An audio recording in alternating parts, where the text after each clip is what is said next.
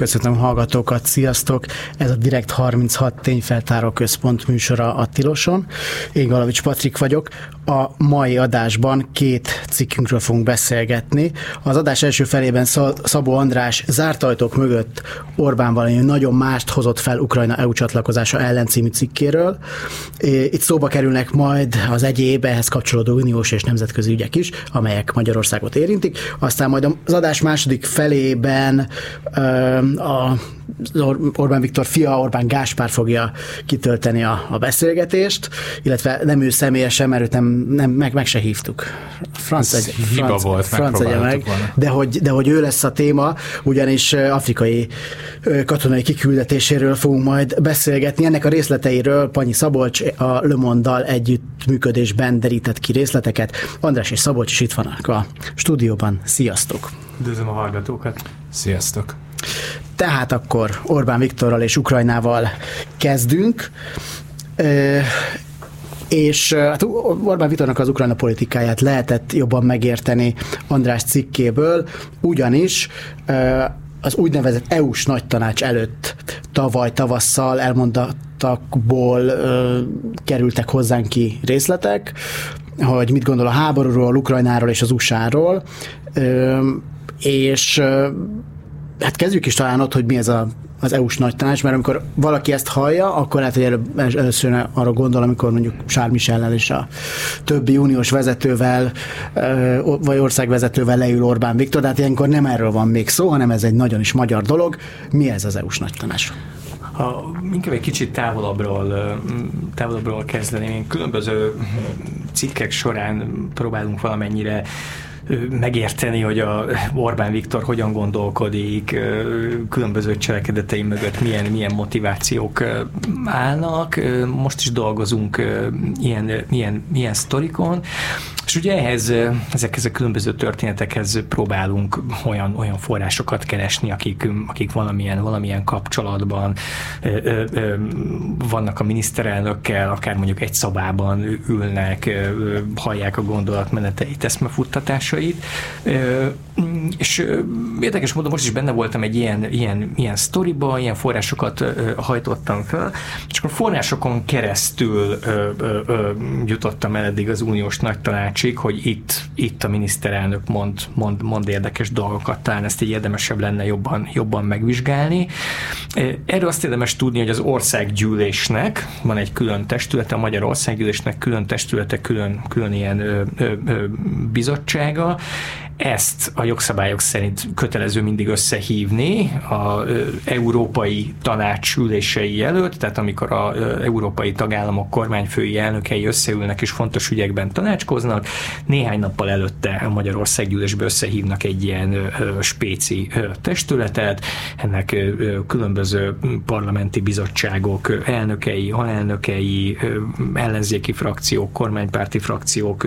különböző képviselői, zárt ajtók mögött ö, ö, csücsülnek egy terembe, és a miniszterelnök úr elmondja, hogy, hogy a néhány nap múlva esedékes európai tanácsülésen mi várható, mi lesz a, mi lesz a napi rendi pont, és akkor ezek a ö, ö, magyar képviselők kapnak valamilyen bepillantást, hogy a magyar kormányfő mit gondol különböző uniós ö, dolgokról, és én ilyen, ilyen, ilyen ülésekről ö, szereztem információkat.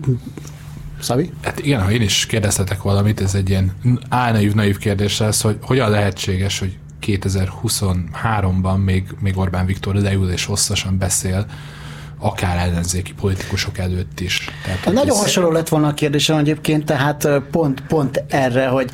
amikor a Fideszen azt látjuk, hogy egyszerűen minden csatornát megpróbálnak lezárni arról, Igen. hogy, hogy érdemi információhoz ussunk, tehát Igen. direkt 36 sztoriai, legtöbbször ilyenek, akkor ez egy ilyen nagyon magas labdának tűnik, ami föl van dobva. Kétségtelen, tehát hogy, a, hogy ez benne van a jogszabályban, hogy ilyen kell, tök régóta, tehát sok-sok évre visszamenőleg ez benne van a jogszabályban. Valamiért ehhez nem nyúltak hozzá, fideszesek nem szedték ki. E, találgatni tudok, hogy... hogy, hogy majd, a, majd a cikked után igen, igen, volt, volt egyébként is olyan források, akik, akik, akik féltek, hogy fúha, mi lesz az után. De hogy ugye valószínűleg az azért maradhatott benne, mert ez zárt ajtók mögött történik, tehát erről a részvevők nem kommunikálnak a nyilvánosság felé, hogy itt mi, mi, mi történt, hogy fogalmazott a miniszterelnök. Én, én ahogy tudom, például Kövér László ott a jelenlévőket így meg is szokta egy kicsit azért fenyegetni, hogy ezt erről nem beszélhettek, mert ha, ha, ha bárki mindenki beszél, annak, annak lesz bármilyen következménye. És azt nagyjából be is tartották, ahogy én, én tudom, az ott, ott ülők. Tehát voltak olyan ilyen ülések, hogy utána tartottak mondjuk ellenzéki képviselők sajtótájékoztatót, nem beszéltek arról, hogy, hogy, hogy itt mi, mi történt. Egyszerűen úgy viselkedtek az ellenzéki képviselők, mint egy ilyen nemzetbiztonsági tanácsülése után, hogy csak az ő saját véleményüket mondták el erről a témáról, de mi hangzott el, arról, arról nem beszéltek. Tehát eddig, eddig valamiért... Szót elég... fogadta Kövér Lászlónak. Szó... Elég, nem, kell, nem kellett külön törvény, Kövér László szava is elég volt. Egyébként csak azt akartam, tehát, hogy ez eddig... a törvényben nincs benne, hogy nem beszélhetnek erről, ez nem, nem titkosított hivatalosan. Hát gondolom itt volt, volt, volt valami gentleman agreement, vagy van gentleman agreement az ellenzék és a kormánypárti figurák között, és ugye eddig nem is nagyon jött ki ezekről az ülésekről érdemi információ. És mivel ez valamennyire ilyen safe space lehet a miniszterelnök úr számára, hogy amit, amit elmond, az, az, az nem, nem, nem kerül ki, ezért, ezért elengedi magát nagy világ, világ megfejtésekbe tudtommal, nagy világ megfejtésekbe szeret itt bocsátkozni. Menjünk is ebbe bele akkor, mert ugye tusványosan szokott még nagy világ megfejtéseket Igen. mondani, de ott azért sokszor azt érzi az ember, hogy igazából tiszta provokáció, és ugye ilyen szinte, szinte néha hallom rajta, hogy ez most, most majd ezen csámcsogni fognak a Lipsik Budapesten, ugye ez emlékezetes fajkeveredés, az szerintem talán ebből a, ebből a, a leginkább kipipálható. Itt is nagyvilág megfejtései voltak, ugye a tavaly márciusi e, ilyen találkozóról e, tudtál meg részleteket, viszont Igen. itt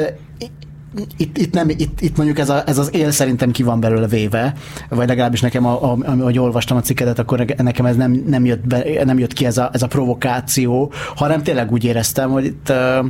hogy, hogy itt őszintén azt gondolja, amiket, amiket, amiket mond, de akkor térjünk is erre, hogy, hogy miért volt különleges egyáltalán ez a március 20-ai találkozó tavaly. Ez nem tudom, hogy különleges volt-e, de ugye évvégén nyilván ugye láttuk az EU csúcson, ami, ami, ami, ami történt, ugye a miniszterelnök akkor de, tavaly decemberben megvétózta, hogy Ukrajna megkapja a következő évekre ezt az 50 milliárd eurós támogatást. A miniszterelnök úr nagyon verte a harangot, hogy Ukrajna nem fogja megszavazni, hogy Ukrajna megkezdhesse a csatlakozási tárgyalásokat, tehát ez ugye a világ sajtó figyelmét eléggé felhívta ezekkel a nyilatkozataival, meg aztán az unió csúcson, amit csinált azokkal a miniszterelnök, és ott nagyon-nagyon harsányan érvelt, hogy miért ne legyen Ukrajna az EU tagja, voltak konkrét érvei, ugye többek között elmondta, hogy Ukrajna mennyire korrupt, nem való az EU-ba, ha Ukrajna az EU tagja lenne, az mekkora terhet, anyagi terhet jelentene a tagállamoknak és ugye az volt érdekes, hogy ez a, ez a, ez a bizottsági vagy, vagy országgyűlési testületi ülés, amiről én információkat szereztem, ez az EU, EU nagy tanácsülés, itt viszont nagyon-nagyon mást mondott, mint amit, amit de nyilvánosság előtt képviselt, és nem tudom, hogy a többi ülésen, ugye tehát rendszeresen vannak ilyen uniós nagy tanácsülések, hogy ott Ukrajnáról miket mond, hogyan fogalmaz, lehet, hogy akár még durvábbakat, nem, nem tudom, de hogy, de hogy nekem ugye amilyen információkat szereztem, az, az megragadta a figyelmet, hogy itt nagyon-nagyon más dolgokat mond, és hát gondoltam, hogy akkor azt írjuk meg. Mi volt a nagyon más, amit, amit ott mondott? Az volt, az, az volt nagyon más, hogy gyakorlatilag ezt az egész ukrajnás uniós csatlakozást egy ilyen nagy világpolitikai, geopolitikai kontextusba helyezte, és ezt arra, arra hegyezte ki, hogy gyakorlatilag ha Ukrajna csatlakozna az EU-hoz, az az ő, az, az ő geopolitikai mozgásterét is nagyba tudná befolyásolni, egész egyszerűen azért, mert ennek köszönhetően az Egyesült Államoknak az Európai Unión belül annyira megnőne a befolyása, hogy az unión belüli korábbi döntéshozatal felborulna, a francia-német tengelynek, ami ugye mert évtizedek óta meghatározza az unión belüli döntéshozatal, csökken a befolyása, tehát egy ilyen mm, nagy dominó effektusként értelmezte az unió, a Ukrajna uniós csatlakozását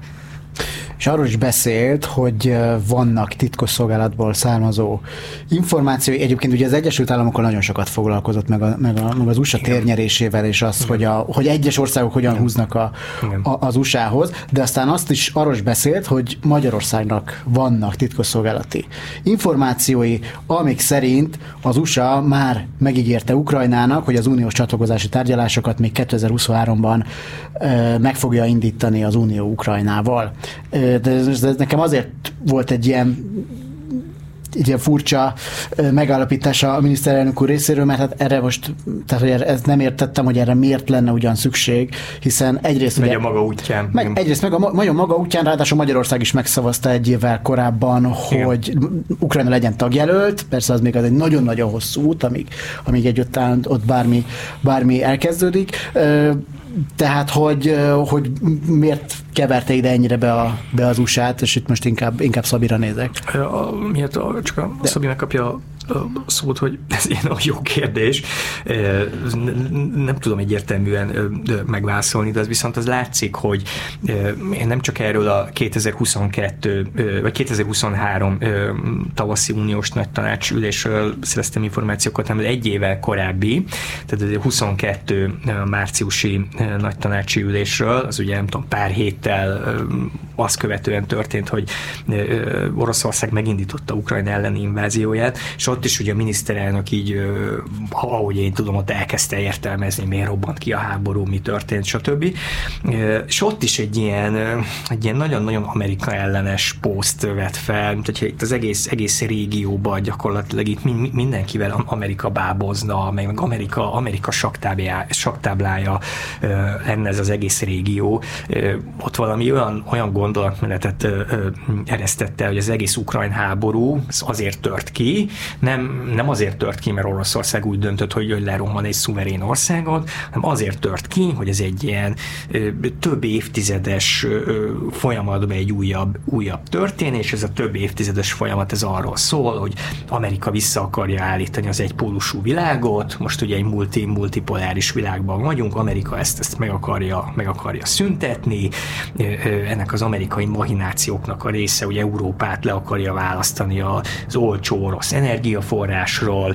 ha, ha leválasztják, akkor ugye Európa drágában vásárol energiát, ha drágában vásárol energiát, drágában adja el a különböző termékeit a világpiacon, ezzel ugye Amerika jól jár, Amerika azt akarja, hogy az EU az, az egy ilyen mindenféle ilyen döntésképtelen, ahogy fogalmazott, a nyugati világ ilyen, ilyen szakosított szervezete legyen, ne legyen önálló külpolitikája, ne tudjon semmit önállóan csinálni. Tehát ez egy ilyen visszatérő gondolat a miniszterelnök fejében, hogy, hogy itt, itt, itt ebbe a régióban nem, nem nem azért történnek dolgok, mert országok úgy döntenek, közép-európai országok, nyugat-európai országok, hanem mert, mert a Egyesült Államok itt, itt mozgatja a szálakat egy ilyen több évtizedes időtávlatban, meg nem tudom, ilyen szimultán sakjátszmát játszva. Bocs, Szabi, mindjárt csak erről, erről az, az jutott eszembe, hogy most így, ahogy visszaugrottál, András, így a, a 22 márciusi hasonló esetre, hogy azért, ami viszont nagyon érdekes, az a, az a magabiztosság ezekben a megfejtésekben, mert hogyha most 2022. február elejére ugrunk, ugrunk vissza, akkor ugye úgy jött haza Moszkvából Orbán Viktor, hogy hát itt háború nem lesz, hiszen hát beszélt Putyin elnök úrral, és Igen. hát itt nem lesz háború, Igen. és akkor utána pedig már jön az a megfejtés, hogy van háború, de ugyan nem azért, hanem mert én most már tudom, hogy miért. És aztán utána meg 2023 meg, meg megint, egy, megint látunk egy ilyesmit. Igen, bocs, bocs Szabi. Igen, én csak annyit akartam mondani, hogy tehát én imádom Orbán Viktornak ezeket a megfejtéseit, hogy az Egyesült Államok hogyan működik, meg hogy milyen, nem tudom, hatalmas, gonosz, nagy ívű terveket szövegetnek, amikor hát a jelenlegi, meg a volt amerikai elnöknek is nagyjából az az imidzse, hogy arra nem emlékeznek, hogy mit tettek tegnap vacsorára. Tehát tényleg, hogy is mondjam, itt, itt Orbán Viktornak az ilyen okfejtéseiben én, én elég erőteljesen látok hasonlóságot az orosz narratívákkal, hiszen ugye amikor a különféle ilyen orosz dezinformációs narratívákat vizsgálják kollégák, akkor jön rendre elő az, hogy ugye ez az, amit a, a Kreml próbál nyomni, hogy az egész ukrajnai háború az egy ilyen proxy háború, az Egyesült Államok van minden mögött, mert hogy ők fegyvert akarnak eladni, fel akarják vásárolni az ukrán földeket, biolaboratóriumokat, meg nem tudom miket építenek.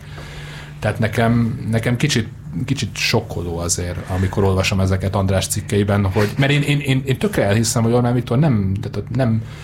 nem alakoskodik, nem meg akarja téveszteni az ellenzéki képviselőket, hanem ő tényleg ezt gondolja, ő hisz? Valószínűleg ezt gondolja, és ugye nyilván a tartalom az, amit a, amit a Szabolcs elmondott, de ahogy, ahogy meg előadja, ugye az egésznek, az egésznek van olyan, olyan hangulata, vagy olyan feelingje, mint hogyha egy ilyen nem tudom, egy ilyen vidéki kocsmába, vidéki boltba, egy ilyen egyszerű, józan paraszti eszemet használva megfejtem, hogy működik a világ, nem annyira bonyolultak a világ folyamatai, itt van egy-két szereplő, stb. És akkor, és akkor az nagyon ilyen, az, ember ugye ezeket az információkat összegyűjti, nagyon ilyen, milyen logikusnak tűnik, minden nagyon egyszerű, ö, ö, tényleg ilyen, ilyen egy meg egy, az kettő, azt az ember elkezdi utána olvasni ez, ezeknek a dolgoknak, és hát kiderül, hogy Kicsit még, bonyolultabb. Még bonyolultabb, a számok se stimmelnek, nem úgy van, tehát ez nagyon-nagyon furcsa. Én, én csak annyit, annyit szólnék ehhez hozzá, hogy csak ha itt a hallgatók fennakadtak, ez nem egy vidékizés volt, tehát András is rendes vidéki újságíró kollégánk. Sőt, sőt itt, itt, itt abszolút kétharmados, kétharmados vidéki többség van szerintem itt a, a, a stúdióban, hiszen én pedig Büszkevasvár megyei ként vezetem itt a, a, a műsor, tehát hogy, hogy semmiképpen elhatárolódunk, és, és egyáltalán nem. Na, és viszont, viszont amit említettél, Patrik, az előbb, hogy, hogy Orbán Viktor azt mondta, hogy titkosszolgálati forrásokból tud arról, hogy az Egyesült Államok és Ukrajna ők miket, miket tárgyaltak, hogy Amerika mit, mit ígért Ukrajnának. Nyilván felmerül a kérdés, hogy, hogy hát ezek milyen titkosszolgálati forrásokból tud Orbán Viktor arról, hogy az Egyesült Államok és Ukrajna miről beszélget, és hogy vajon melyik végéről származnak ezek a, ezek a források. Tehát az amerikaiakat, vagy az ukránokat figyelték-e meg a, a magyar szolgálatok, és itt csak azt akarom mondani, hogy nekem van egy angol nyelvű hírlevem, és ott írtam arról nemrég, hogy én beszéltem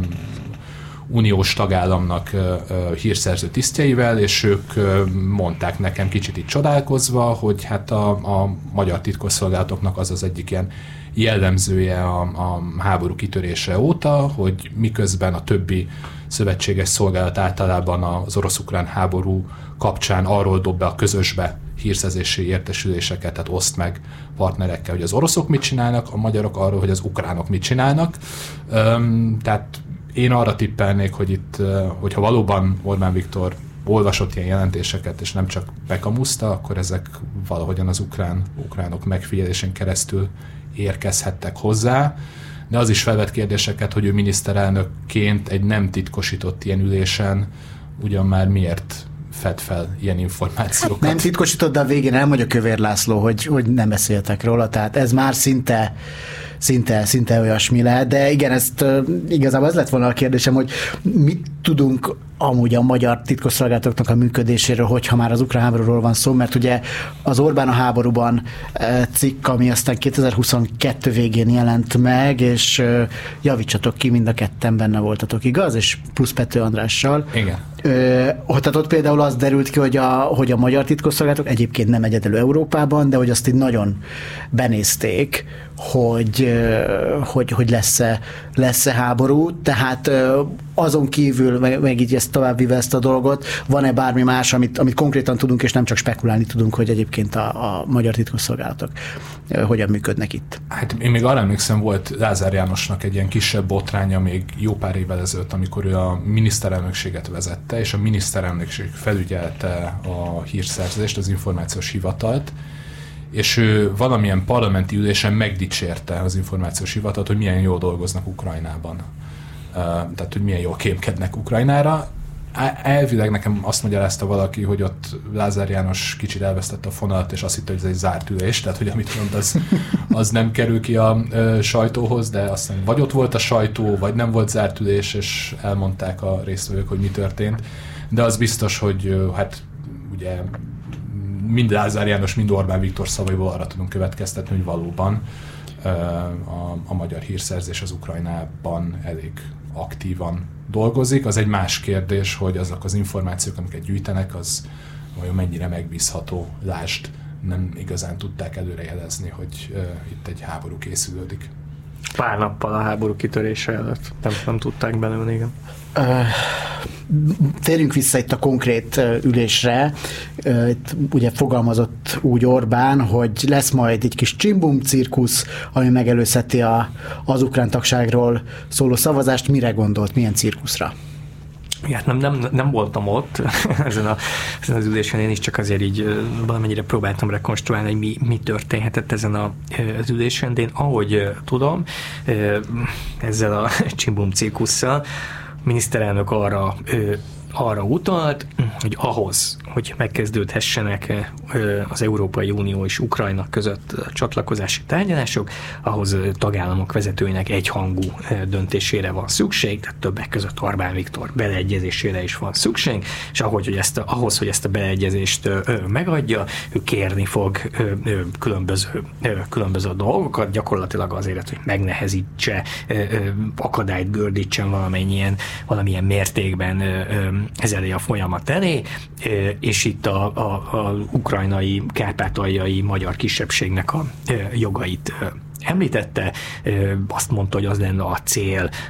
hogy Ukrajna ugyanazokat a jogokat biztosítsa a magyar kisebbség számára, mint amit a kisebbség 2015-ben élvezett, ugye azóta ezeket a jogokat, főleg ugye az orosz kisebbség miatt elkezdték fellazítani, és ahogy, ahogy én tudom, miniszterelnök azt úgy mondta, hogy ezek a kisebbségi jogok, ugye ezek az egész EU-n belül, hát ezek ilyen nagyon fontos célkitűzések, ezt, ezt nyugodtan nyugodtan lehet képviselni, az emelletti kiállás az, az kb. olyan alapvetés, mint hogy a fehér ember késsel lába leszik. Mert, mert melyik ember nem eszik késsel villával, ugye? Ezt a miniszterelnök urat kéne megkérdezni, hogy olyan... Hát figyelj, Kelet-Ázsia, ugye figyelj, azért ott, ott erősen okay, pácikáznak, igaz, igaz, ugye? Igaz. Tehát azért adjuk meg neki és, és akkor az okfejtésének a folytatása az, az, az volt, hogy az ukránok más típusú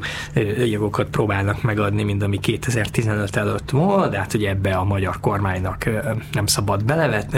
belemennie, nem szabad ezeket elfogadni, mert nem, nem fogjuk tudni, hogy ezek majd hogy működnek a gyakorlatban, nem nekünk foggal, körömmel, késsel, villával ragaszkodnunk kell ezekhez a 2015-ös jogokhoz. És ugye az volt, a, amennyire jól tudom, hogy a végkövetkeztetése, hogy hiába fogunk itt ezekkel a kisebbségi jogokkal egy picit-picit akadékoskodni, picit különböző engedményeket kiharcolni, ennek ellenére Magyarországon hát, hát fogják verni Ukrajna uniós csatlakozását, és ez nagyon-nagyon hamar be fog következni. Ezt azért érdemes egy kicsit most már egy visszatekintve megnézni, meg azóta, ami eltett most már majd, majdnem egy évvel, mm, ugye itt a kávézással kiküldéstől kezdve a megvétózzuk, nem vétózzuk, hogyan keménykedünk, Georgia Melonival beszélgetünk, tehát ez, ez így visszatekintve különösen érdekes, hogy, hogy hogyan igazodtak aztán a, a realitásokhoz a, a kormánynak a, a, a cselekvései. Igen, tehát a miniszterelnöknek az, az zárt ajtók mögötti beszéd, ez ugye 2023. március 20-án volt, az uniós csúcs, ahol, ahol ugye érdemben foglalkoztak Ukrajna uniós csatlakozásával, hát az több mint fél évvel később, az ugye 2023. decemberében volt. Tehát itt ugye a 23. a márciusában ugye a miniszterelnök elkezd felvázolni egy valamennyire for, for, valamilyen forgatókönyvet, és azért ezt, ezt többé-kevésbé egy ideig ezt így próbálta is követni a magyar kormány, tehát ez a kisebbségi jogokra való hivatkozás azért ez, ez, ez nagyon sokszor előfordult, Szijjártó Péter számtalanszor beszélt erről, Bóka János eu miniszter is beszélt többször erről, amikor ugye 2023 novemberében bejelenti az Európai Bizottság, hogy javasolja, hogy kezdődjenek meg Ukrajnával az uniós csatlakozási tárgyalások, már aznap Szijjártó Péter videóüzenetben reagál, kisebbségi jogok jogokról beszél, stb. Hát ez a kisebbségi jog, jogi hivatkozás az ilyen 2023. december elején az így, az így egyre inkább háttérbe szorul, egyre kevesebbet beszélnek róla kormánytagok. Ugye ez leginkább azzal függött össze, vagy valószínűleg azzal függött össze, hogy decemberben az ukrán kormány elfogadott egy kisebbségi jogi törvényt, ami az Európai Unió nyelvein beszélő kisebbségeknek újra többletjogot adott, lehet, lehetett többek között lehetővé tette, hogy magyar nyelven, kárpátaljai iskolákban magyar kisebbség tudjon a saját nyelvén tanulni, tehát visszaszorul ez a kisebbségi jogos érvelés, és a miniszterelnök rengetegféle érvet elkezdett bedobni, meg rengetegféle érvel elkezdett zsonglőrködni, hogy miért nem lenne jó Ukrajna uniós csatlakozása, egészen onnantól kezdve, hogy Ukrajna háborúban áll, behozza a háborút Ukrajnába, elveszik a, a magyarok pénzét, stb. Tehát rengeteg ér, de két, két ér volt, ami mindig így, így visszatérően előjött. Ugye egyrészt, hogy Ukrajna nincs, nincs felkészülve, többek között azért, mert a világ legkorruptabb országa, ezt egy francia lapnak adott interjúban mondta például. A másik érve meg az volt, hogy, hát, hogy Ukrajna uniós csatlakozására mennyi pénz elmenne, tehát többek között ugye a mezőgazdasági, uniós mezőgazdasági támogatásoknak a jelentős részét elvinnék az ukrán gazdák, aztán hogy az egész uniós piacra ráküldenék az olcsó mezőgazdasági termékeket, ett, ettől ugye tönkre mennének a, a francia gazdáktól a magyar gazdákig ö, ö, mindenki. Tehát ezek a két érvel zsonglőrködött többnyire. Ö, és aztán, hogy közeledett az uniós csúcs, ugye ez, ez, ez 2023. december 13-14-én, vagy 14-15-én volt. Előtte még, még az Európai Tanács elnökének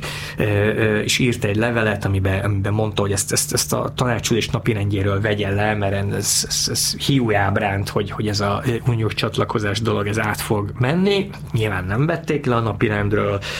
világsajtó figyelme Orbán, Orbán Viktoron, és ekkor történt ez az ominózus eset, hogy a Európai Tanácsülés első napján, amikor Ukrajna EU csatlakozásáról kellett egyhangú döntést hozni a 27 tagállamnak, ugye a miniszterelnök úr egy ilyen előreegyeztetett módon állítólag a német, német kancellár, Scholz kancellárnak a javaslatára kiballagott a, az ülésteremből, megívott egy kávét, és állítólag elment még a mosdóba is a miniszterelnök úr, és hát közben megszavazták ezt a történelmi léptékű Arról tudsz, tudsz, hogy még mit csinált? Vagy? Nem. Ez a... nem. nem. Sajnos azt nem. És visszaballagott miniszterelnök úr, és hogy állítólag akkor volt egy olyan hangulat, hogy na hát mennyire hangos volt, hogy ő nem fogja megszavazni, mennyire ellenkezett, stb. Akkor valószínűleg a, a, át fog menni e, Ukrajna pénzügyi támogatása is Orbán Viktoron, ugye ott a következő három évben 50 milliárd eurót adna az Unió Ukrajnának, ezek nem háborús támogatás, nem katonai támogatás, hanem Ukrajna napi, napi működése, nyugdíjak fizetése, állami hivatalok működése, egyszerűen ne legyen gazdasági válság, gazdasági összeomlás Ukrajnában. Itt viszont érdekes módon itt kötötte az ebet a karóhoz, ugye ez a, ez a sürgetőbb, Ukrajna számára sürgetőbb ugye az anyagi támogatás, mint egy csatlakozási tárgyalás megindítása. Itt viszont vétóval élt decemberben a miniszterelnök, ami, ami, ami aztán ugye most a február, február elejé uniós csúcson már, már leszerelték az uniós vezetők a vétóját, és el is átment rajta. Mégis ugye ez az érdekes, hogy már 2023 márciusában is arról beszélt, hogy tiltakozni fogunk, de azért végén, végén, végén átütik, csimbum cirkusz, de végén átütik majd, átütik majd rajtunk. A, a, továbbáll a csimbum cirkusz. Továbbáll a csimbum cirkusz, hogy azt, azt akkor már tudta, vagy elmondta, hogy mi, mi lehet az, ami miatt ezt mégis át, átütik rajtunk? Én tudtommal nem, de ugye én ahogy, ahogy tudom, több ilyen uniós, mivel 2023-ban több Európai Uniós csúcs találkozó volt, ezért több ilyen EU-s nagy tanács volt a magyar parlamentben, vagy ha jól tudom, volt, volt nyáron is, volt, volt decemberben is ilyen uniós nagy tanács, ezeken, ha jól tudom, mind minden alkalommal beszélt Ukrajnáról, de, de részleteket erről a többi ülésről nem tudok. Szabi, ha nincsen mondani valód, csak egy érdekesség, hogy De van. én viszont hallottam egy másik találkozóról, ez Prágában volt novemberben, tehát pár héttel a, a uniós csúcs előtt, és ez a Visegrádi régiós elnököknek volt a találkozója,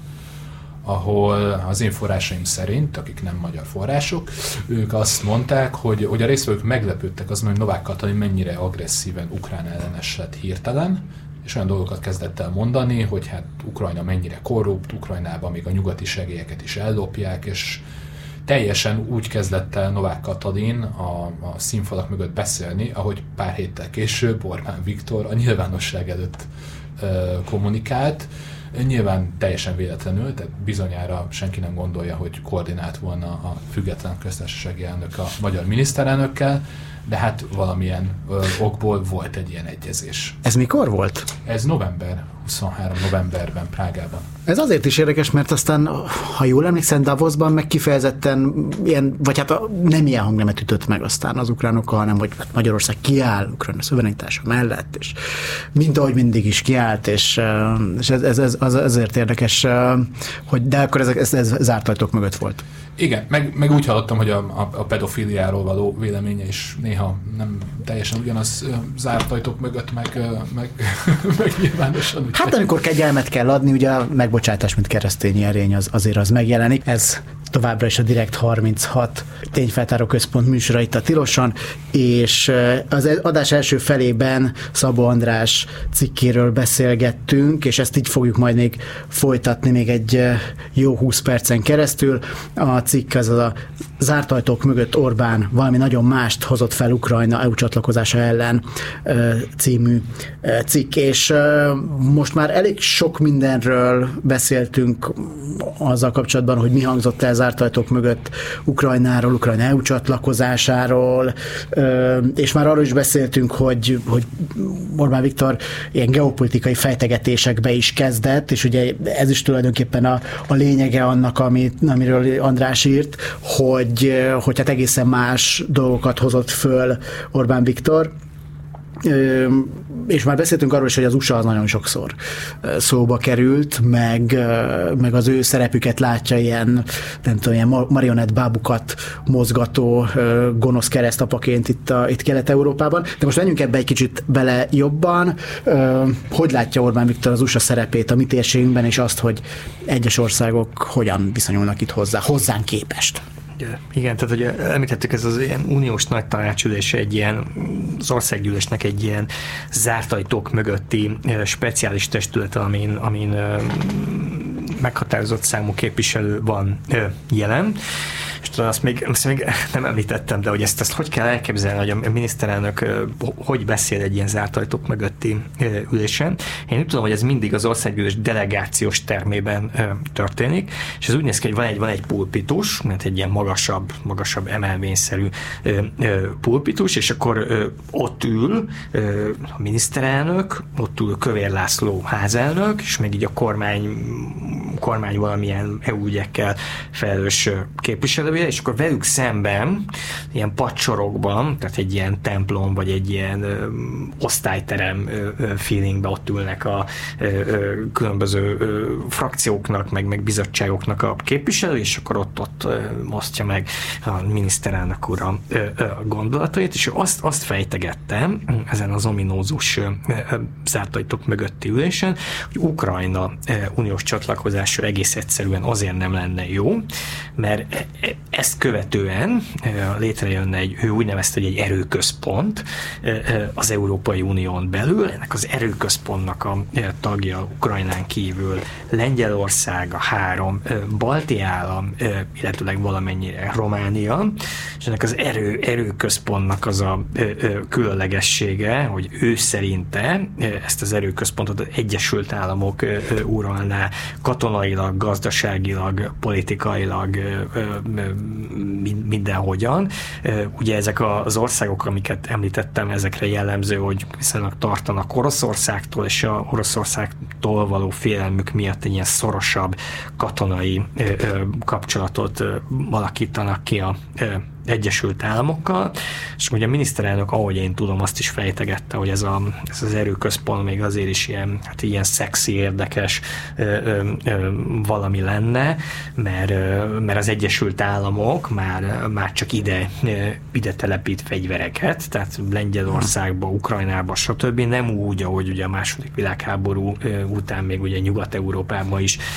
pakoltak különböző fegyvereket, és hát igen, ez a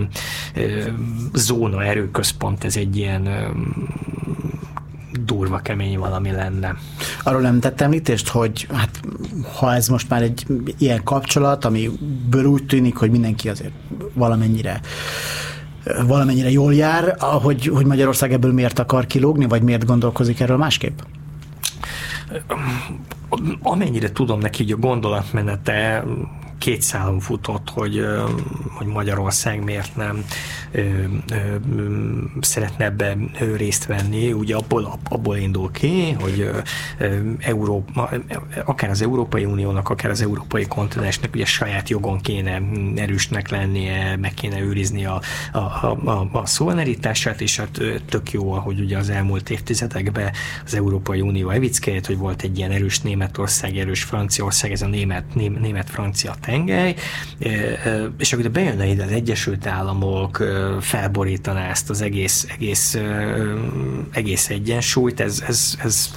nem lenne jó, tehát, és az ő érdekeivel ez nem csak azért nem találkozna, mert, mert, mert ő ezt a német-francia tengelyt szeretné erősíteni Orbán Viktor, hanem azért sem lenne jó, mert hogyha itt megjelennének az amerikaiak, meg az európai kontinensen mindenhol keresztül vernék az érdekeiket, akkor ugye Egyesült Államok azt is elérné, hogy, hogy Kínával ezek a nagyon-nagyon előnyös gazdasági kapcsolatok ne legyenek. Tehát ezek, ezek, ezek miatt ő ezt nem annyira tartaná jó ötletnek. Erről azért van, van egy-két gondolatom, hogy, hogy, hogy a Kína barátság, meg az, hogy, hogy Kínával jó lenne kapcsolatokat kialakítani. Én nemrég voltam egy háttérbeszélgetésen, ahol egy régebbi állami republikánus vezető, aki egyébként Kínában nagyon erősen foglalkozott még a Trump adminisztráció alatt, beszélt arról, hogy hát egy, egy dolog van, amiben ma a republikánusok meg a demokraták tulajdonképpen hogy nagyjából egyet tudnak érteni, az az, hogy hát Kínát, Kínát az, Kína az elfogadhatatlan. Nagyon sok minden miatt rakszanak Kínára, a fentanyl krízistől kezdve a, a mindenféle kereskedelmi háborúig, és hát arról is viszonylag nyíltan beszélt aztán ez a republikánus ember, hogy hát, hogy Trump, hogyha visszatérne, akkor azért itt nem lenne az, hogy hát, egyébként akkor megveregetni Orbán Viktor vállát, hogy egyébként tök jó, hogy ti a kínaiakkal bizniszeltek, tehát hogy ez, a, ez egyik első dolog lenne, amire azt mondaná, hogy hát ez, ez nem. És egy kicsit hogy Szabolcs, egyrészt bólogatsz, másrészt meg szerintem nagyon meg akarsz már szólalni, úgyhogy... Hát, ne... amiért, amiért eszembe jut most így rögtön, hogy még a Trump adminisztráció végén volt az, ugye Trumpék nagyon nyomták itt a régióban, hogy a Huawei nevű kínai cégnek a mindenféle részvétele az 5G mobilházatok kiépítésében az nemzetbiztonsági kockázatot jelent, és hogy ezt légy ne csináljátok. Ugye ennek a magyar kormány ellenállt, és hogy amikor Trump külügyminisztere Mike Pompeo egy ilyen búcsú körútra érkezett Közép-Kelet-Európába, akkor eltök annyira hát így megharagudott a, a magyarokra, hogy, hogy Budapesten például nem is állt meg, tehát hogy kihagyta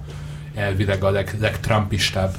országot, tehát ez is, ez is mutatja, hogy, hogy valóban, amit neked is, amit te is hallott ezen a háttérbeszélgetésen, ez, ez így van, és,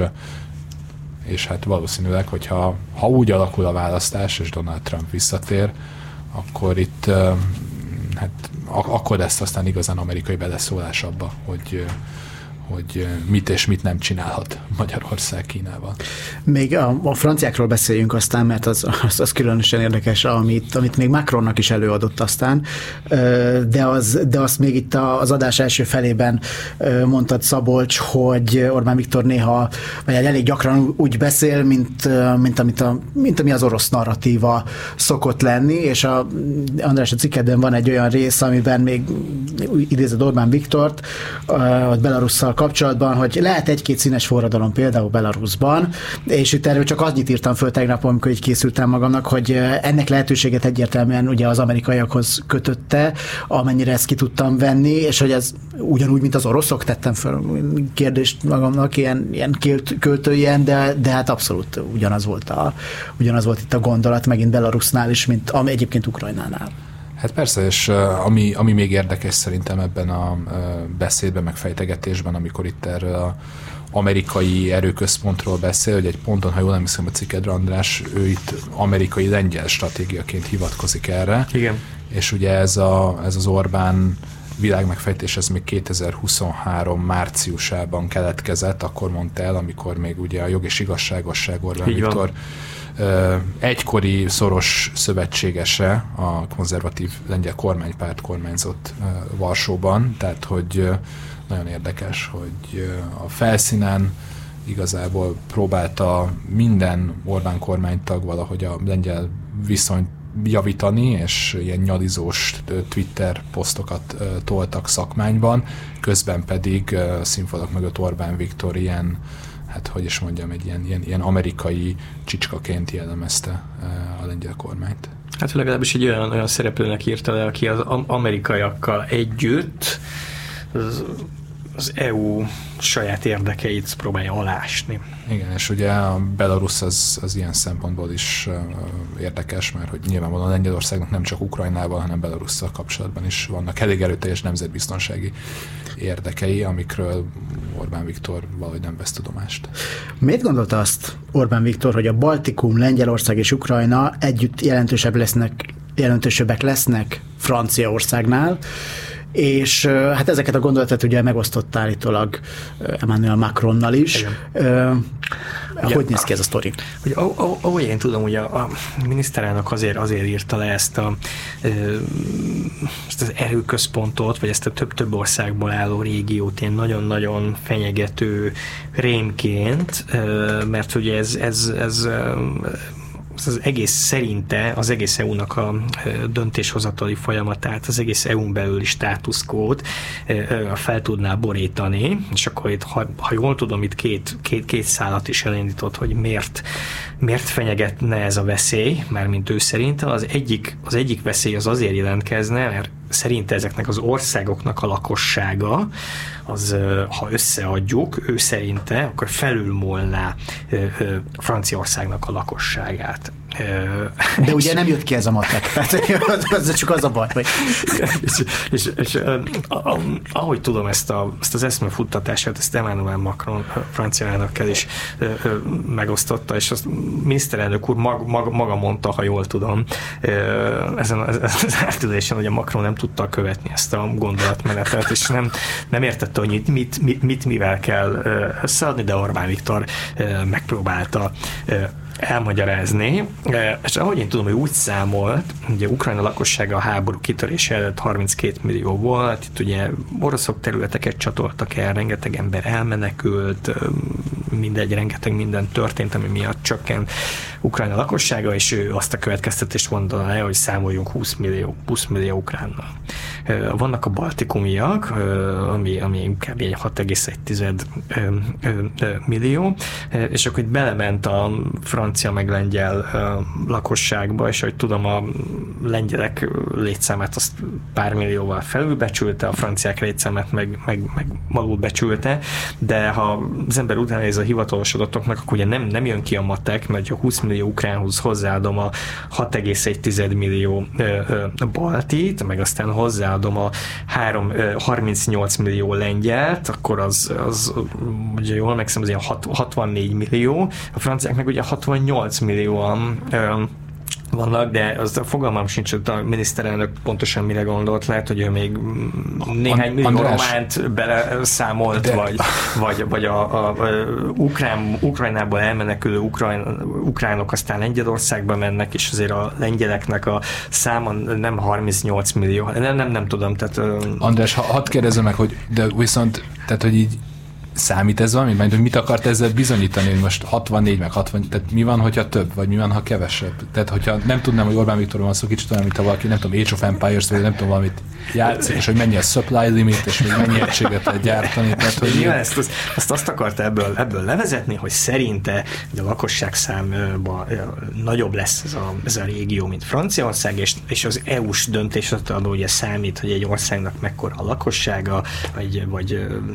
bizonyos országcsoportoknak mekkora a lakossága, és akkor nekik, nekik nagyobb, nagyobb befolyása lesz, mint a franciáknak, és, és, és nyilván a franciákat meg kell győzni, hogy ne, ne legyen ilyen, mert hát ők, ők, ők, ők rosszul fognak járni egy ilyen, ilyen koncepcióval, tehát valami hasonló lehetett az okfejtése, de ami szerintem még ennél is meredekebb, ő nem csak azt mondta, hogy, hogy lakosság számba nagyobb lesz, mint Franciaország, ő azt is levezette, hogy ez a régió gazdaságilag ez, ez, ez erősebb lesz, meg powerfullabb lesz, mint Németország, uh-huh. mert, mert, mert amerikai befektetések jönnek Lengyelországba, Baltikumba,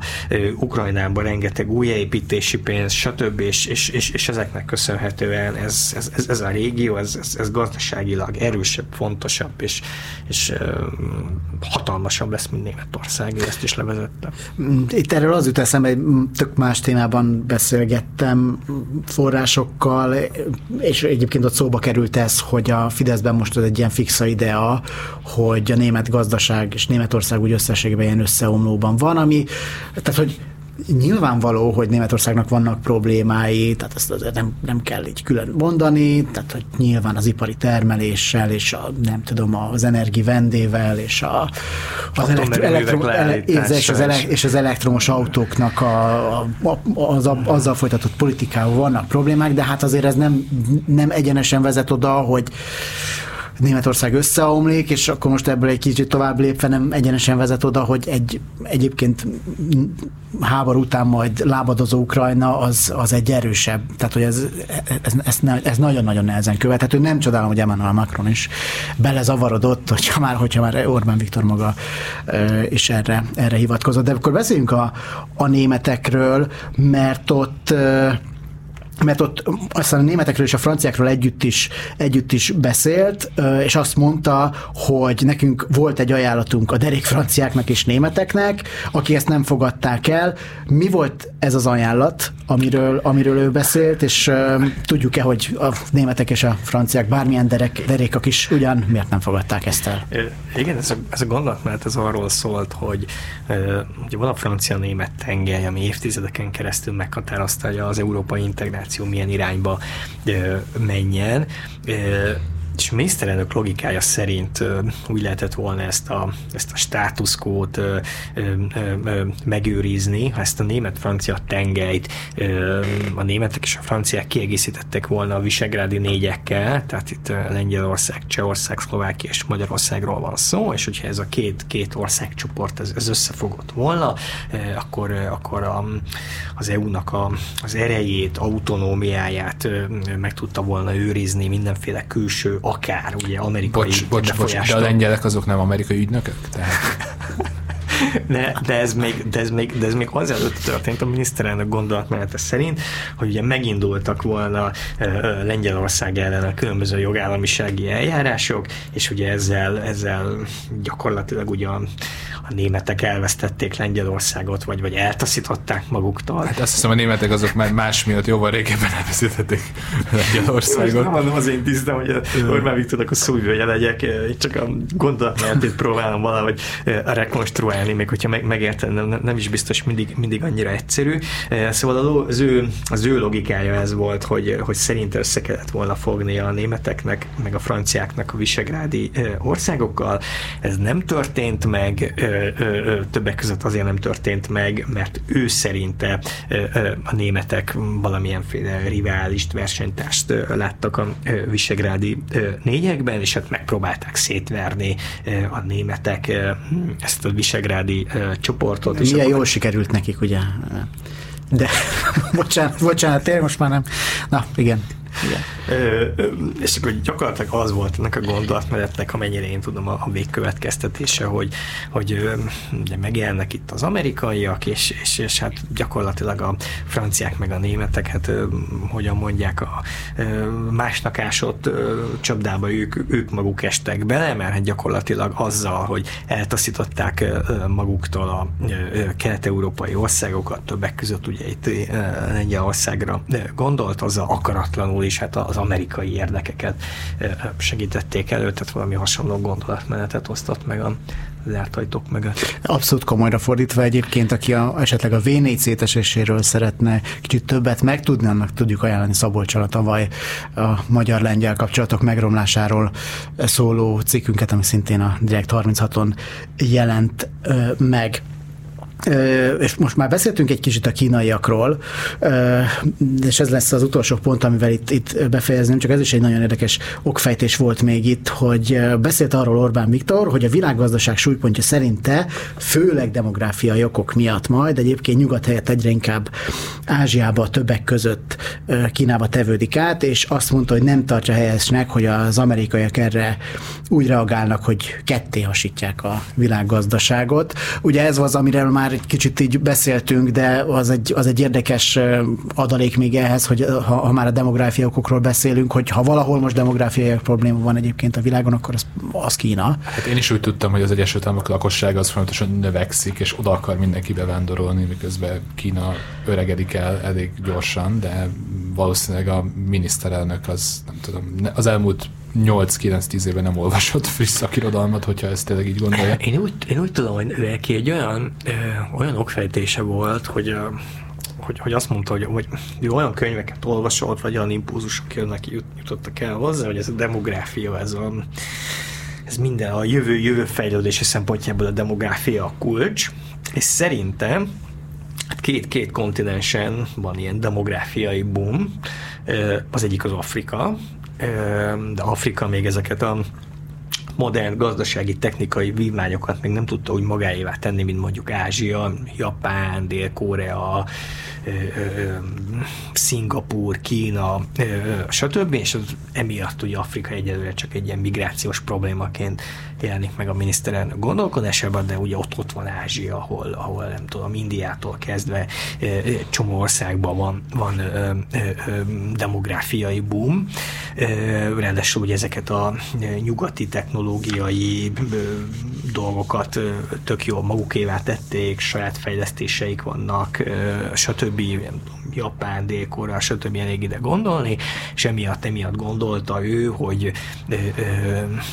emiatt a demográfiai tényező miatt a világgazdaságban egyre inkább nem, nem Nyugat-Európa, nem az Egyesült Államok lesz a meghatározó tényező, hanem, hanem, hanem, hanem Ázsia. Tehát itt ez a kelet, ami, ami így ki fog, ki fog törni, de hogy gyakorlatilag ez a gondolatmenetével ugye 2008-tól a világgazdasági válságtól jelen van, hogy majd felkelő kelet majd, majd átveszi a lenyugvó nyugat helyét, vagy nem is tudom, hogyan fogalmazzam meg ezt valamilyen költői képpel, és itt is ezt, ezt fejtegette, és akkor ugye ezt korábban még talán nyilvánosság előtt is mondtam már, hogy a miniszterelnök, hogy ugye Kína annyira kezd megerősödni gazdaságilag, katonailag, hogy, hogy, hogy Amerikának ugye előbb-utóbb el kell, el kell fogadni ezt a másod, másodhegedűs szerepet, és ugye szerinte Amerika ezt nyilván nem fogadja el, ezért különböző konfliktusokat konfliktusokat generál, és ugye erre, erre, erre mondta ő, hogy, hogy kett, ketté akarja osztani a, a világot az Egyesült Államok, ugye legyen, a nyugati, nyugati fél, akár az EU-val, Egyesült Államokkal, Észak-Amerikával, még akár nem tudom, Ázsiának bizonyos részeivel, Japánnal, Dél-Koreával, stb. És azt akarja elérni az Egyesült Államok, hogy a, az ő érdekszférájához tartozó országok viszont ugye hát a gazdasági kapcsolataikat ne is, ne is szakítsák. Nem, nem is az, hogy megszakítsák, de azért valamennyire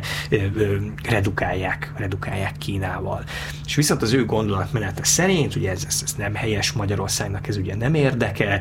Magyarországnak ugye a két világ között kell állnia, mind a két világgal kell kereskednie, és, és ezekből a kapcsolatokból ugye az érett gyümölcsöket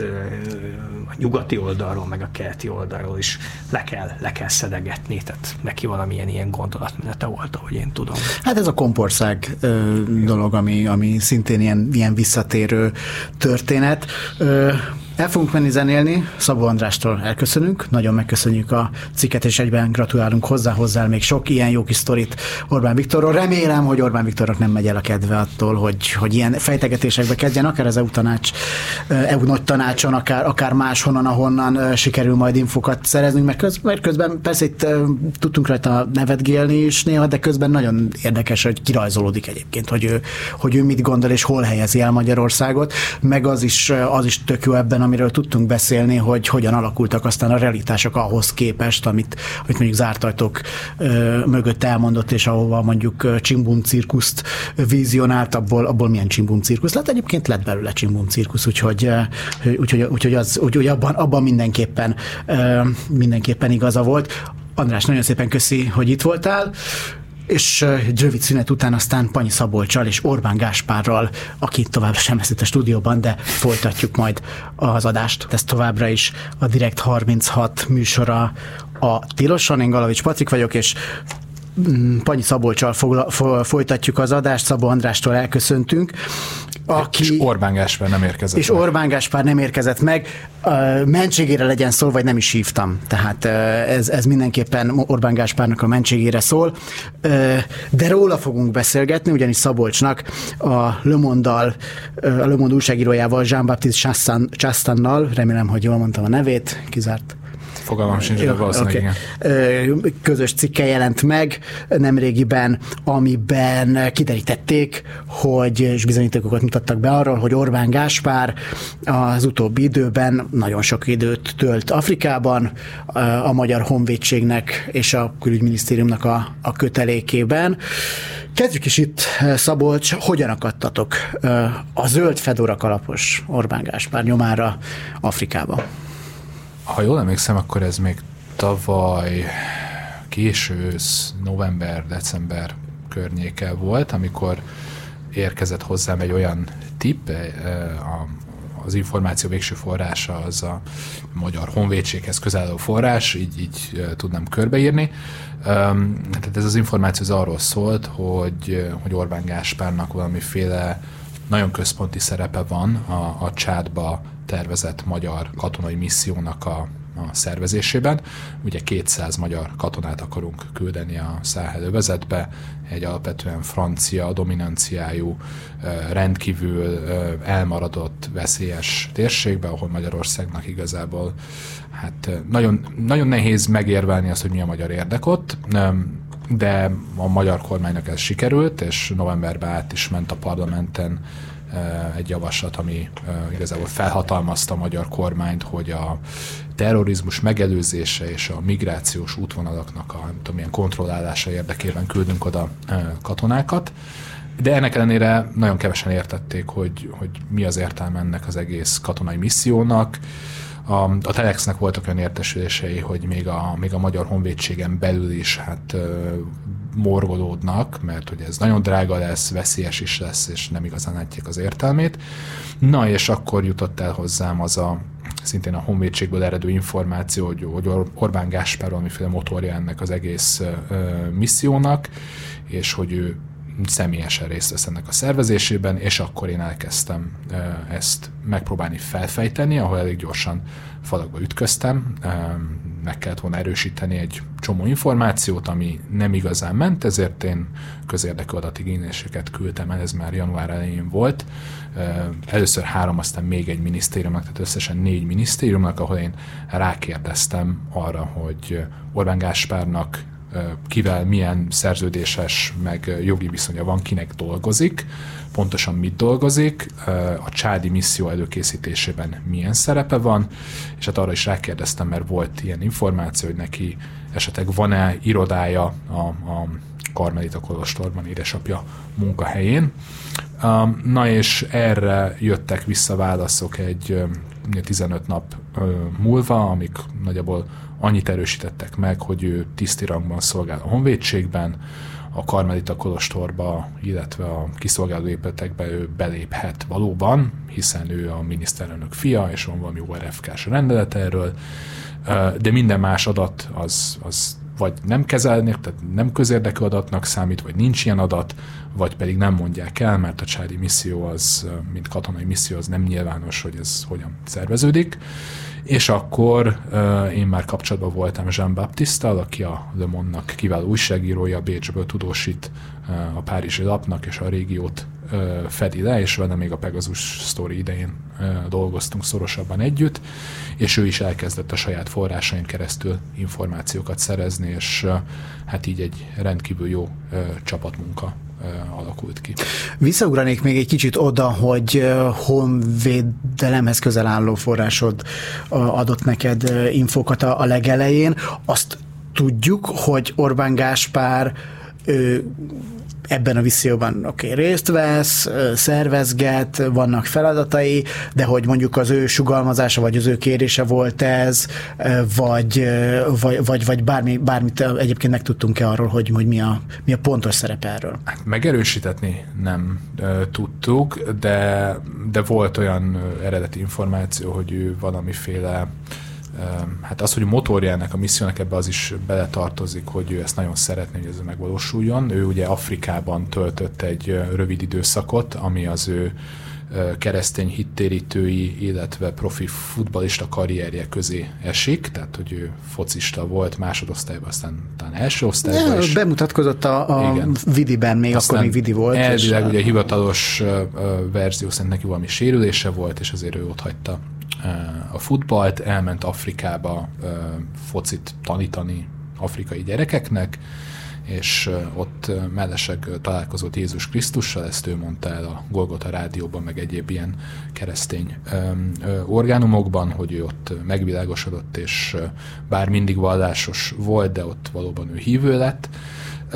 de mindenképpen Afrika számára egy ilyen fontos élményt jelentett. Na és a, a, volt egy forrás, aki azt állította, vagy hát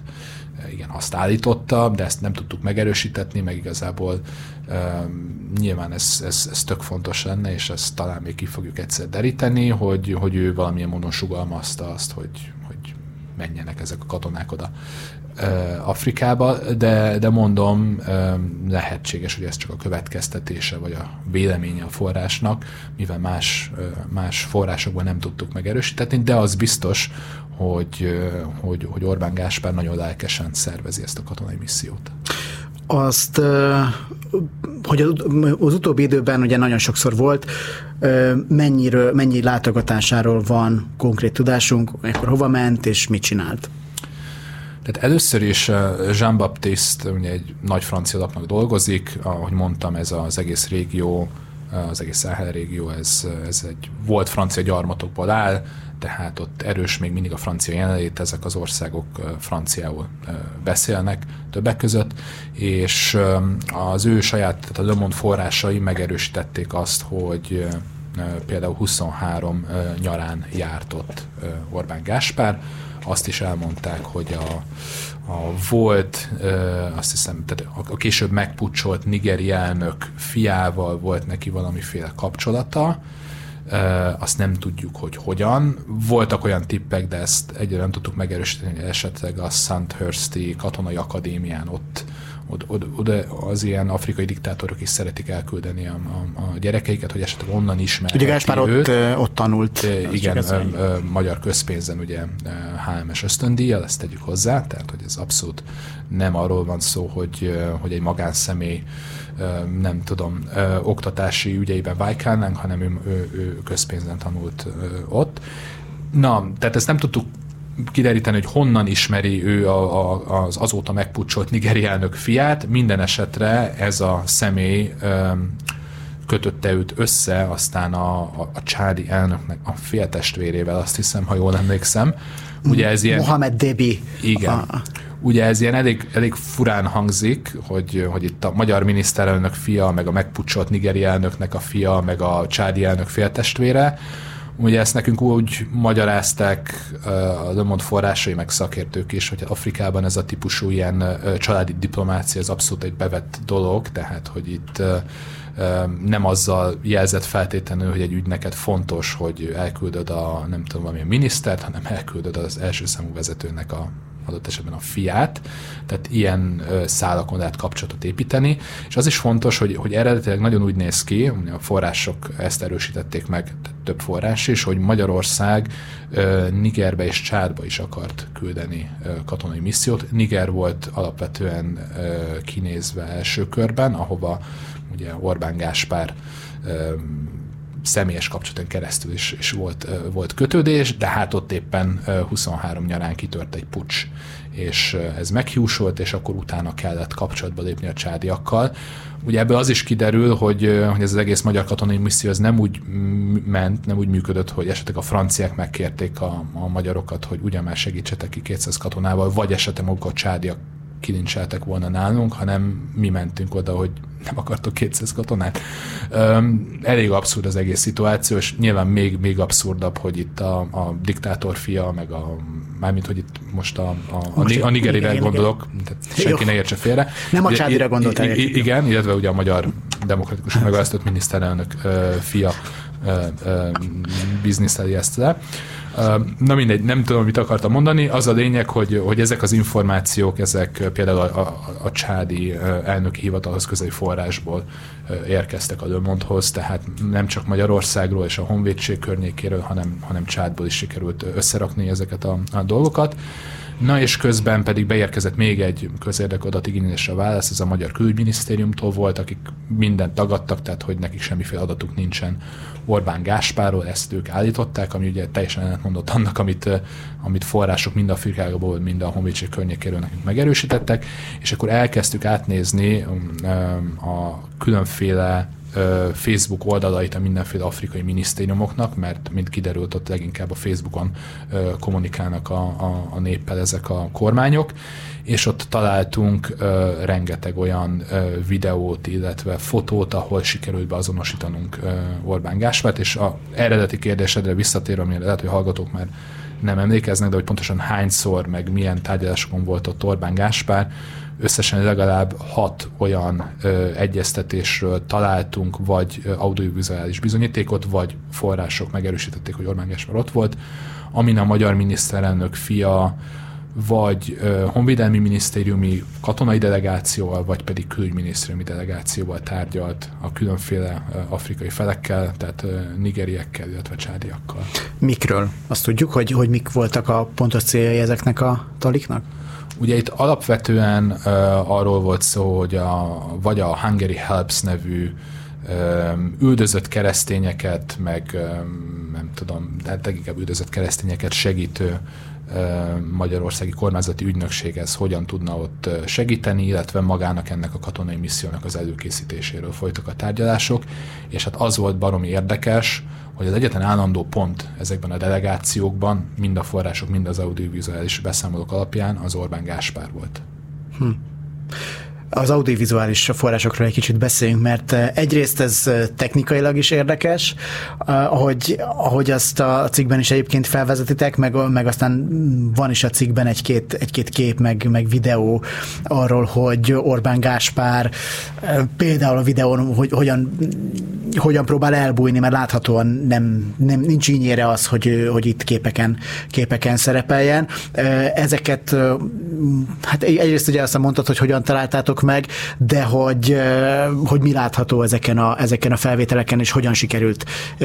tuti biztosra beazonosítani őt. Tehát azokon a felvételeken, amiket a, a magyar fél töltött fel, illetve tett közzé, azokon Orbán Gáspár nem látható. Természetesen utólag később, amikor már a, a ruhadarabok alapján tudtuk, hogy melyik, melyik ő, akkor be tudtuk ott is azonosítani egy-egy kilógó lábat az oszlop mögül, meg egyebek.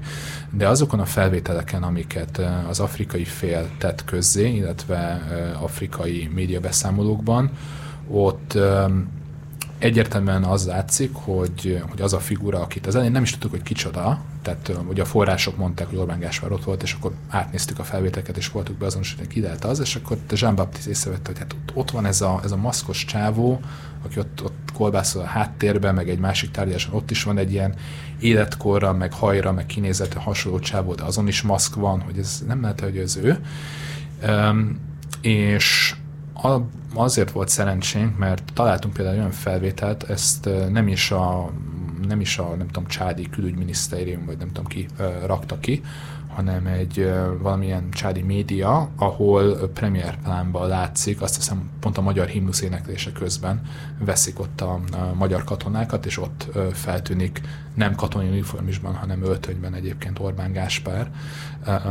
Tehát az volt az első olyan, ahol arccal láttuk, illetve találtunk még egy olyan fotót, ahol oldalról profilból látszódik, de annál egy kicsit bizonytalanok voltunk, mert egy ilyen nagy tömött bajusza volt Orbán Gáspárnak azon a fotón, vagy hát annak a személynek, akiről akkor még nem tudtuk egyértelműen, hogy Orbán Gáspárra, és akkor ezeket a képeket mindenféle, vagy nem mindenféle, de, de két elég jó ilyen arcfelismerő ö, applikációba feltöltöttük, és ezek kiadták egyezésként, hogy az interneten felelhető fotók közül az Orbán Gáspárról készült fotók azok, amikkel nagy egyezést mutatnak ezek a, ezek a képek tehát sikerült beazonosítanunk, és akkor már átnéztük azokat a, a, azokat a felvételeket is, amiken arccal nem látszik, de feltűnik ugyanaz a maszkos alak akit láttunk, és, és hát ott, ott volt ez a vicces felvétel, amivel aztán a, a cikk, mint kezdőjelenet indul, hogy megérkezik Szijjártó Péternek a, a konvoja a Csádi elnöki palota elé, Szijjártó Péter meg az egész delegáció mennek a bejárathoz, hogy lekezeljenek az afrikaiakkal, és közben a háttérben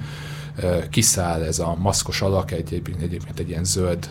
Fedora kalapban. Kalap. Zöld Fedora. Zöld Fedora kalapban. Én bevallom, hogy nekem a, a cikk elolvasásáig a Fedora kalap az a passzív szókincsemben sem szerepelt, úgyhogy ez, ez már mindenképpen plusz információ volt. De általában a, a, a magyarban annyira nem használjuk, de én úgy voltam, hogy szeretném meghonosítani ezt a, ezt a kifejezést, a szép, szép Fedora kalap kifejezést. Na, de viszont korrigálnám magamat, tehát a felvételen, amikor kiszáll ez a figura, aki Orbán Gáspár a háttérben a kocsiból, csak a kalap, csak a fedora, zöld fedora kalap, sötét zöld vagy palack zöld fedora kalap van rajta, maszk még nincsen, rápillant a kamerára, hiszen egy kamera veszi azt, hogy a delegáció érkezik, elfordul, és kivesz a zsebéből egy maszkot, azt elkezdi felrakni, közben így oldalazva a hátával a kamera fel megy a, a, a kert irányába, hogy hát nagyon úgy néz ki, hogy nem szeretné, hogy feltűnjön a kamerákon, és utána a későbbi snitteken pedig az látszódik, hogy ő már ebben a zöld fedora kalapban és fehér orvosi maszkban sétál a magyar delegációval a csádi elnöki palotának a szép márványos szopai között. Ő az egyetlen, aki maszk van, lehet, hogy ő az egy, egész országban az egyetlen, aki maszkot visel, és hogy még rejtélyesebb, vagy hát még furcsább legyen az egész, később pedig felismerhető egy másik vágáson, ami már a tárgyalásról készült, tehát a tárgyalóteremben, ahol ülnek a magyar delegáció tagjai egymás mellett, ott is oldalról felismerhető ugyanaz a figura, ahol nincsen rajta maszk. Tehát akkor, amikor tényleg össze van zárva egy zárt szobában emberekkel, akkor nincs rajta a maszk. Csak akkor, amikor mm, éppen megérkezik, és kint van a, a szabad levegőn. Tehát nagyon, nagyon egyértelmű, hogy, hogy ő nem azért hord maszkot, mert félne a koronavírustól, vagy bármilyen más afrikai járványtól, hanem azért, mert szeretné elkerülni, hogy a felvételeken ő felismerhető legyen. Sőt, egy olyan, ö, olyan felvét, tehát ugyanezen a felvételen van egy olyan ö, jelenet is, amikor Szijjártó Péter éppen kezel a, kezet fog a, a, a csádi elnökkel, és a háttérbe belép ugyanebbe a szobába Orbán Gáspár, szintén ránéz a kamerára, és gyorsan bes egy oszlop mögé, és látszik utána a lába, tehát hogy, hogy nem, nem az, hogy ő elment valahova az oszlop után, hanem ő csak így be akart állni az oszlop mögé, hogy ne látszódjon. Tehát ezekből teljesen egyértelmű, hogy ő, hogy ő rejtőzködni szeretett volna, el akarta rejteni az ő szerepét ebben a, a misszióban és hát itt, itt ugye itt vettek érdekes fordulatot aztán a, a, a dolgok. Nagyon kevés időnk van már ezekre az érdekes fordulatokra, de párat kiemelnék, és kérek ezekről, ezekről majd egy röviden próbálj meg beszélni. Ugye a Le Monde-dal aztán szóba állt, és interjút adott Azbály Trisztán helyettes államtitkár és Máté László miniszteri biztos, akik szintén fontos szereplőinek tűnnek ezeknek az afrikai tehát ők, ők részt vettek a, ezekben, a missz, tehát ezekben a tárgyalásokban Orbán Gáspár velük együtt utazott. Mi történt, mi történt ezeken az interjúkon, és mi derült ki? Hát ez egy interjú egy volt, ahol, interjú, ahol, ahol ez a két külügyminisztériumi középvezető ült le a Le Monde Jean Baptiste ahol nagyon konstruktívan beszélgettek ennek az egész katonai missziónak a hátteréről, meg az egész régiós politikai helyzetről, és akkor a, a, a beszélgetés egy pontján pedig Jean Baptiste felvételeket mutatott Orbán Gáspárról ennek a két külügyminisztérium tisztviselőnek, és megkérdezte, hogy ez Orbán Gáspár és mit csinálott pontosan, és hát a, az interjúban ezen a ponton lefagytak kissé a, a külügyminisztérium vezetők, elkezdtek kicsit habogni, és nem tagadták, hogy valóban Orbán Gáspár van a, a fotókon. Ugye ezt el kell mondani, tudom, nincs sok időnk, de tehát Orbán Gáspár egy nagyon szép, olaszos, ö, ö, sötétkék ö, blazerben, nyakkendővel, kis ilyen zsebkendővel a, a, zsebében, és egy világos színű, ilyen homokszínű nadrágban van. Tehát aki látott már katonát, az általában tudja, a katonák azok nem így öltözködnek, és még az ünnepi, tehát az uniform és a uniform is se így néz ki. Na most a külügyminisztériumi vezetők, amikor ők meglátták ezeket a fotókat, akkor rávágták, hogy hát ők katonai személyekről nem adhatnak ki információkat, mert a törvény szerint nem nyilvános az, hogy milyen katona hol szerepel. Tehát ők egyetemen azt mondták, hogy ugye Orbán Gáspár katonaként van ott jelen, annak ellenére, hogy nem úgy öltözködik. Na és hát erre következett rá az másnap, tehát ez egy csütörtöki nap volt, azt hiszem, amikor ez egy szerdai nap volt, amikor az interjú lezajlott, és másnap csütörtökön az Indexen Szajborvizki Kristóf. Ez egy másik, másik érdekes aspektus, amire ki akartam térni. Igen, és, igen a, a honvédelmi miniszter az egy, az egy interjúban, aminek semmi köze nem volt az egész témához, de az utolsó kérdésben hirtelen elmondta, hogy egyébként Orbán Gáspár pedig, Orbán, Orbán százados csátban Szajból Kristóf utasítására vesz részt a katonai misszió előkészítésében, és hogy ő a miniszteri kabinetben dolgozik. Tehát ezt az információt így a, a nyilvánosság elé tárta, ami ugye nagyon furcsa volt, mert hogy így a semmiből jött az egész, és ugye előtte lévő nap igazából a magyar kormánynak a tisztviselői megtudták, hogy mi dolgozunk ezen a sztorin. Ők azzal érveltek, hogy nem árulhatnak el semmilyen információt magyar katonákról a törvény szerint, hogy ők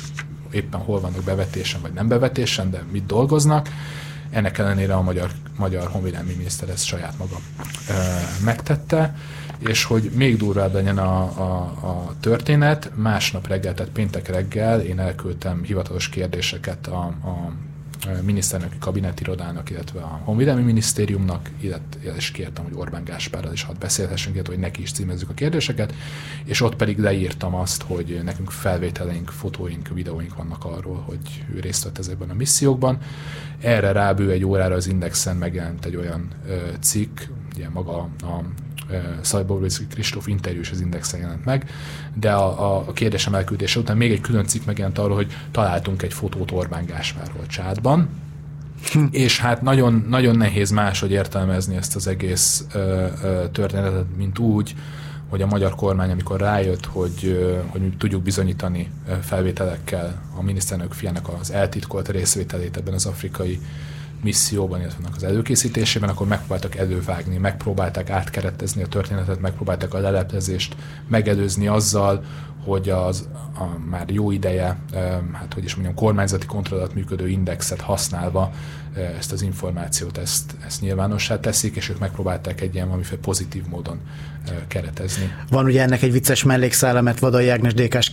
országgyűlési képviselő aztán rászállt a sztorira, és írásbeli kérdést intézett Szalai Bobrovnicki Kristófhoz, hogy hát miért hozza nyilvánosságra azt, hogy egy, egy magyar honvédség kötelékében szolgáló katona milyen rendfokozatban, hol és mit csinál. Ugye ez egy, ez egy ilyen, ez egy ilyen, egy ilyen vicces mellékszála volt a, a, a dolognak, de hát közben meg amúgy meg egy jogos kérdés, és akkor innentől kezdve, és ez, ez az utolsó kérdésem, mert tényleg sajnos többre nincsen időnk, hogy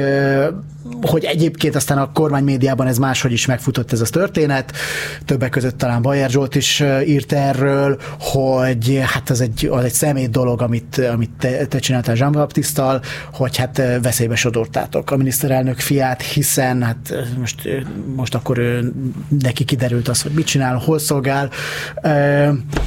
Nem tudom, hogy reagáltál erre még a nyilvánosságban, de én most akkor kihasználnám ezt a Nem, helyzetet. nem, nem, sőt a, sőt a kedvencem az volt, amikor Harry Herceghez hasonlították, tehát a, a, a, a brit herceghez, aki egyébként Afganisztánban katonai bevetésbe vett részt. Tehát egy, egy, egyrészt ugye Orbán Gáspár, ahogy le is írtam, tehát hogy ugye nagyon szép olasz, olaszos stílusú zakóban, szép bajusszal, egy ilyen dandiként jelent meg Afrikában, tehát abszolút ő semmiféle katonai bevetésben nem vett részt, tehát ő diplomáciai